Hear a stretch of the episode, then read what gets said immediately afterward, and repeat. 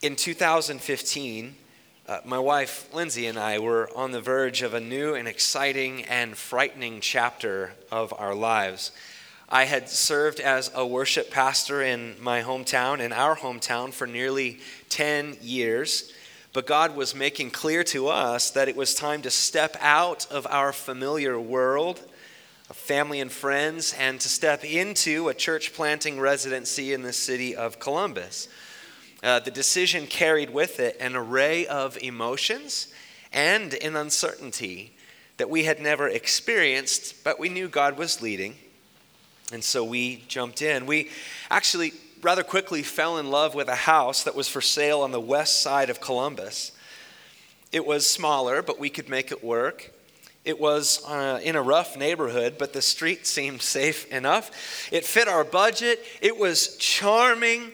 And that house kind of gave us a sense of, of sturdiness in an unsturdy chapter of life. We had something to look at, and something to kind of aim for.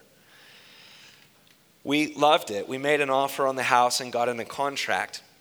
But as we waded through the real estate process, I began to experience a storm cloud of hesitation that resulted in numerous arguments between Lindsay and me. I wasn't afraid to move there. I, I, wanted to move there. In fact, I really loved that house. But something, and maybe you've experienced this, you've certainly in some way experienced this, something beyond my understanding wasn't sitting right. And so one day, Lindsay finally looked at me and said, I don't want to embarrass you, but it was wonderful. He said, Chris, you know where I stand on this. You know that I want to purchase this house. But I know that you love me and that you want what's best for our family. And I also know that you will answer to God on matters such as this. So go for a long prayer walk and sort this out with Him. And whatever decision you come to, I'll follow. We didn't buy that house. This morning, we conclude our summer orientation series by looking at a final particular that gives shape to Oaks Church complementarianism. Complementarianism is the biblical conviction that God, with great wisdom and intentionality, has assigned to men and to women unique roles that differ from one another and yet complement each other when we properly embrace these important and equally dignified roles, we reflect God's image the way He intended us to in our homes and in this church and in God's world. The reason I share that personal story of Lindsay and me is not, hear this, is not to give the illusion that we've got everything together. Even today, on our 15th wedding anniversary, we are, yeah. we are still learning how to dance the dance of complementarianism, and it is not always easy. I fail all the time, and yet it is beautiful. It's beautiful.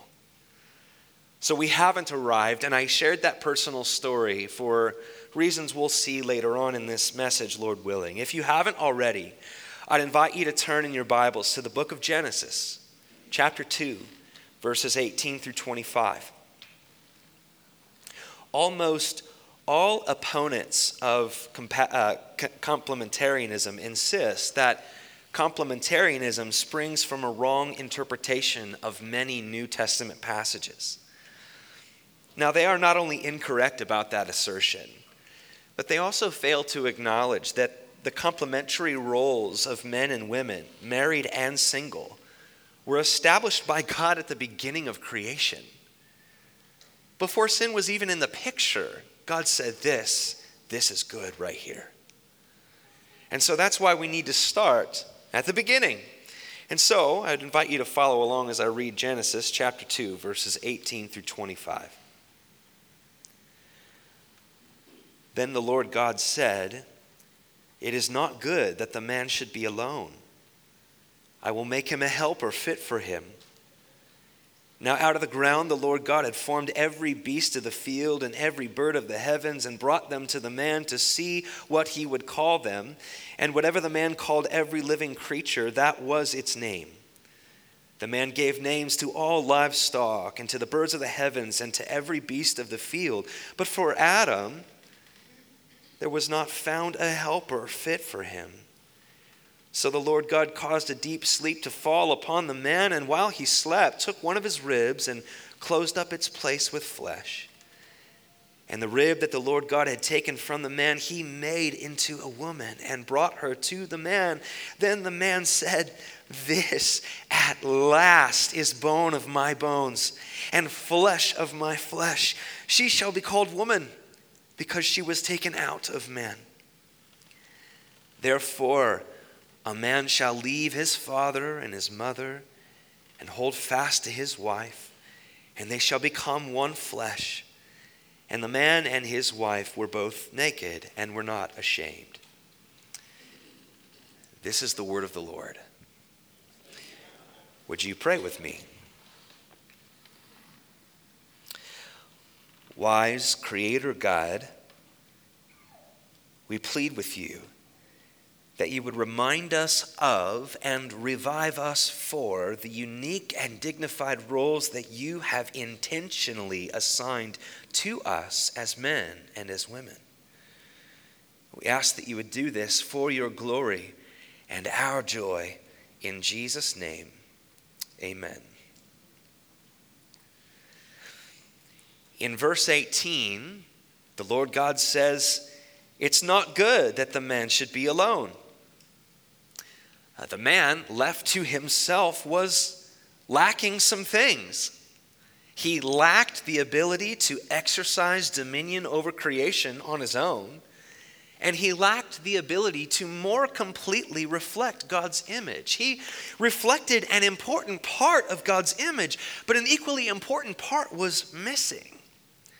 And so, in verses 21 and 22, the Lord God puts the man to sleep and from the man he brings forth the woman to be a suitable helper for the man.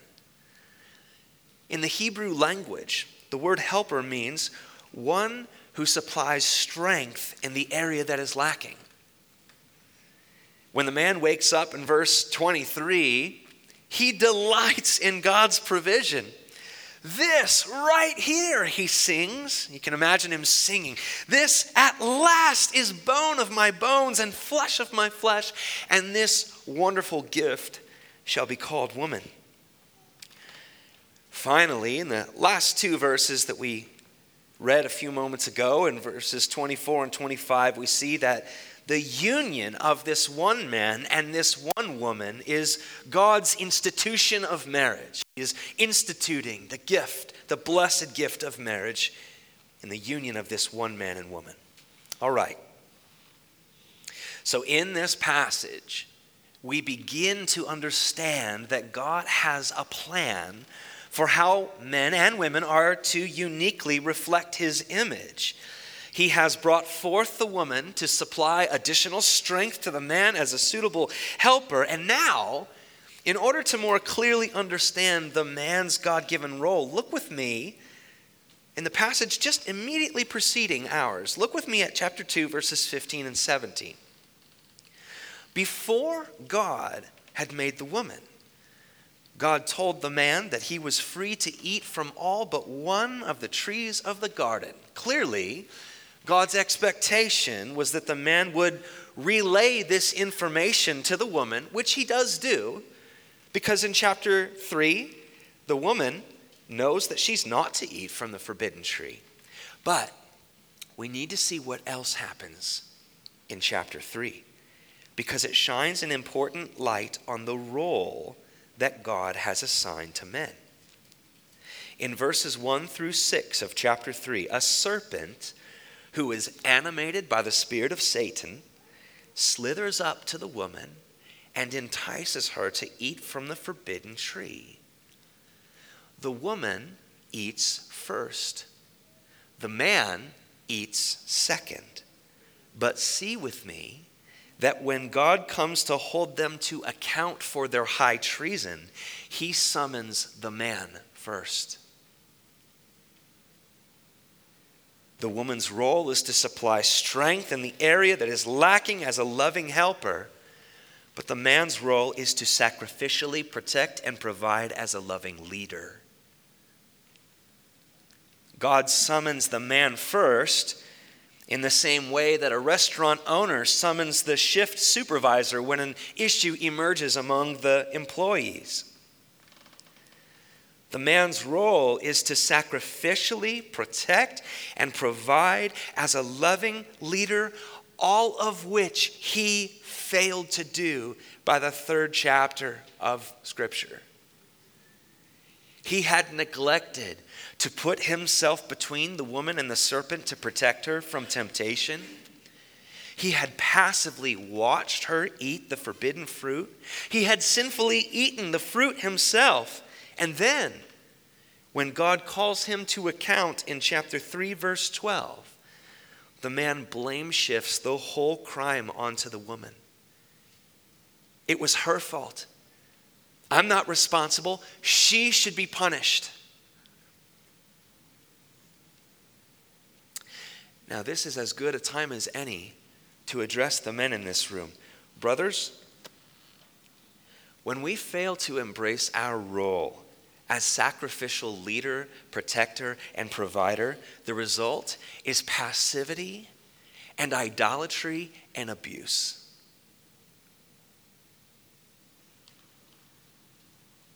And this is a big part of the reason why the world at large despises gender roles. Why so many churches today are bending God's word to explain away the multitude of clear scriptures that insist on God glorifying joyful gender roles. Truth is, men often suck at being men. There's no better way to put it. And that's a big reason why complementarianism is so opposed today, but it's not the only reason. Now, ladies, look with me at chapter 3, verse 16. After sin enters the world, God makes clear to the woman what is made clear again and again in Scripture.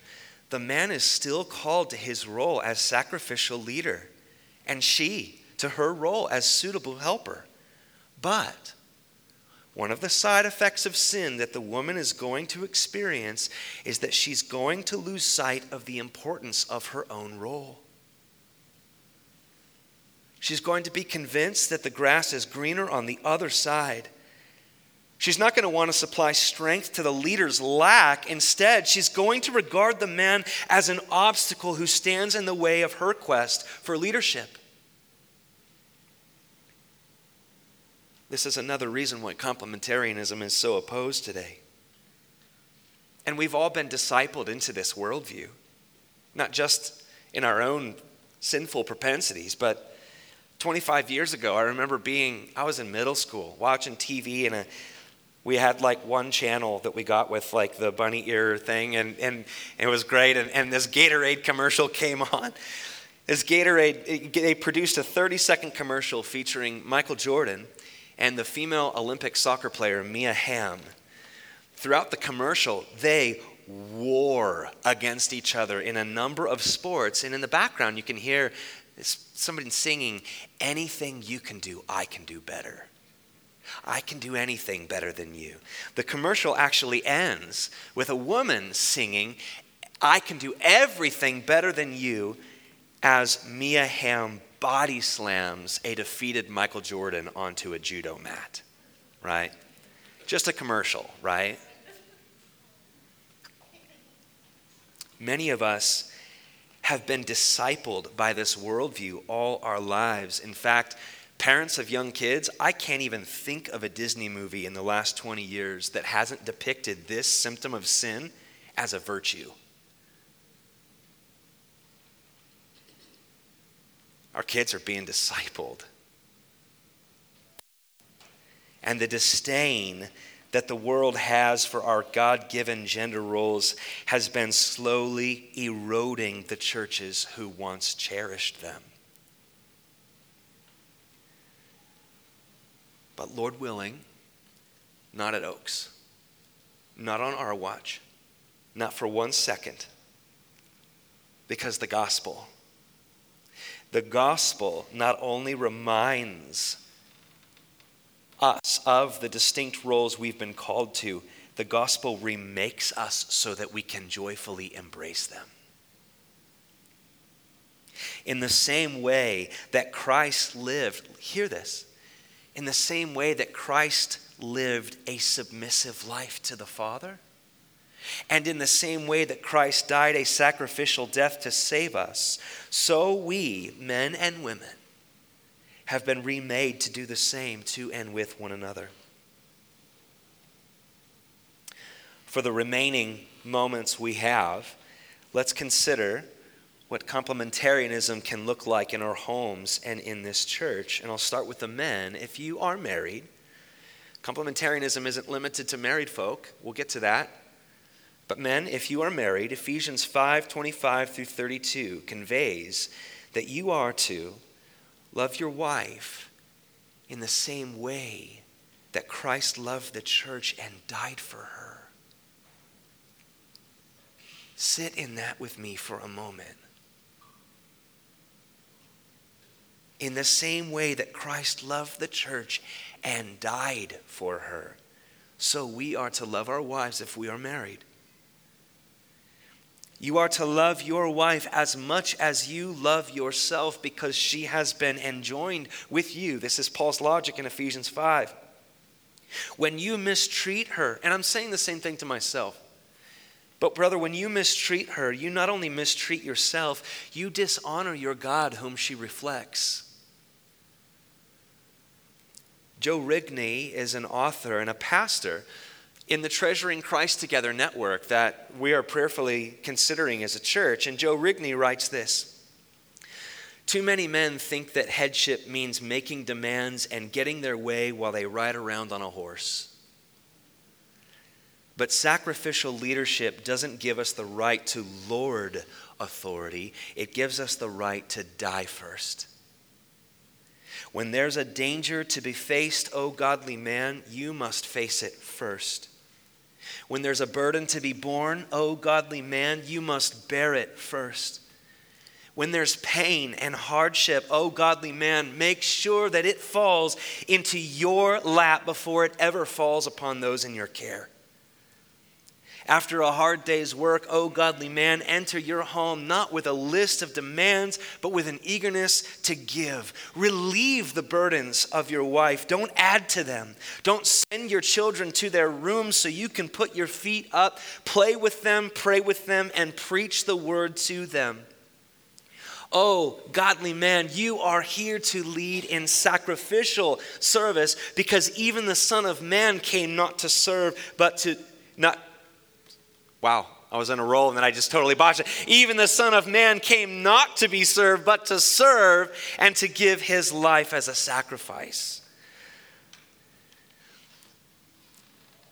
Brothers, starting with me, we need to be grieved by our passivity and our idolatry and any hint of abusiveness.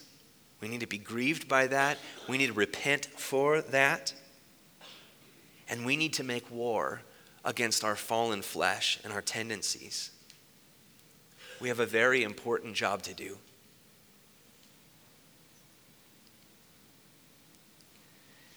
Women, if you are married, Ephesians 5 22 through 24 conveys that you are to submit to your husband as to the Lord. For the Lord is the head of the wife, Paul writes, even as Christ is the head of the church. As the church submits to Christ, so wives should submit to their husbands. In the home, you can and must pray for your husband. Bolster your husband with your strength. Dream with your husband. Weigh decisions with your husband. And there are going to be times when you don't fully agree, such as on the purchase of a home or something, or not, or getting out of contract. But even then, follow his lead, prayerfully understanding this. And you can even encourage your husband, and he will give an account to God in the same way that Adam did in the garden. He will give an account. You needn't fear. You are not a doormat. You are an equally dignified reflector of God's image, women, and your strength and wisdom and knowledge and gentleness and ability has made you an irreplaceable dance partner.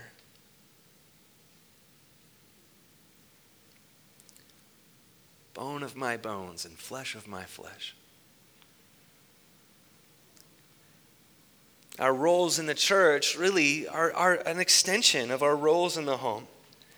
I'll start this way. I don't have much left here. In the church, there are two offices there are elders and there are deacons. Elders are referred to also in Scripture as pastors or overseers. Paul used them, uh, those words are synonymous. They, they, they all reflect the same office elder, pastor, overseer. And elder pastors are responsible for guiding and guarding the members of the church through biblical teaching and preaching and pace setting and equipping. Because the office of elder pastor overseer carries a degree of authority over the members of the church, God has given this role to qualified men. It isn't that women are incapable of teaching the whole church.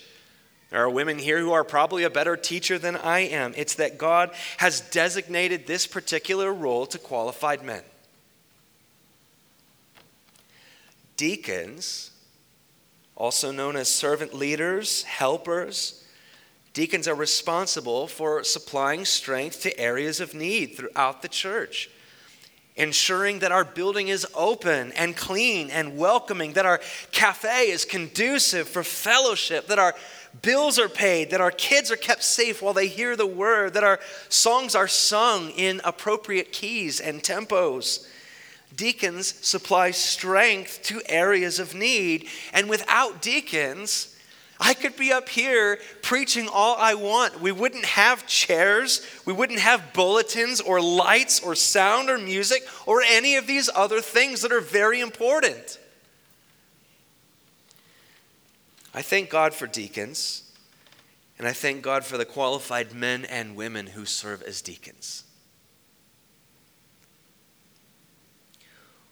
Woven throughout the Bible, from Genesis to Revelation, is this clear teaching that God, in His infinite wisdom, has assigned distinct and complementary roles to men and women. And the gospel not only reminds us of it, the gospel, Jesus' life, death, and resurrection, that gospel remakes us so that we can joyfully embody what we have been called to. And that is to reflect God's image in our own ways in the same way that Christ lived a submissive life to the Father, and in the same way that Christ died a sacrificial death to save us, we see in Jesus what we're called to. And we're given by the Holy Spirit the helper, the help to do it. And we, as Oaks Church in Worcester, desire in our homes, in this church, and out in the community, we desire to burn brightly as an ever present reminder that God's design is as good as it was intentional.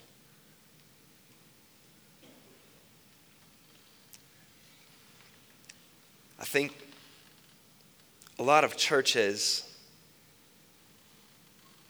have apologies to make to a very confused world and a very confused next generation where gender really doesn't mean anything other than what we've been physically, biologically assigned, but now even that can be fixed, right?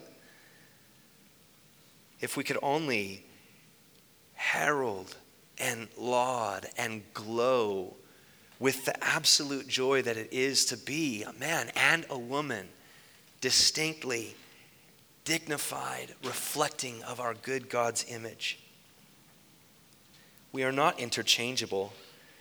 We are beautifully and complementarily distinct. This is the doctrine of complementarianism that we desire to personify, to live into, starting here and in our homes. We personify complementarianism. We prize election. We participate in congregationalism. We pursue consistency. We prioritize authenticity. We promote simplicity. We permeate on mission. We practice community. And we proclaim Jesus. And may we do so again and again and again until his glorious return. Short message today. Let's pray together.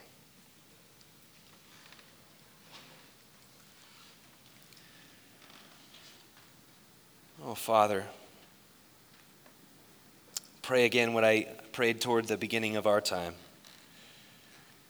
that you would remind us of and revive us for the unique and dignified roles that you've intentionally assigned to us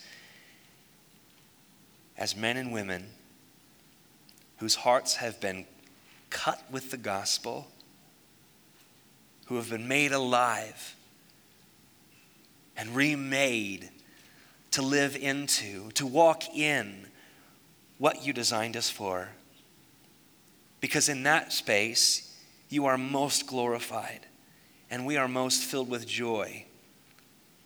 Help us to trust you.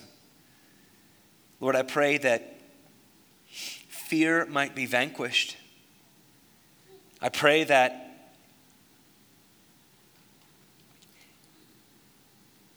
for those who have experienced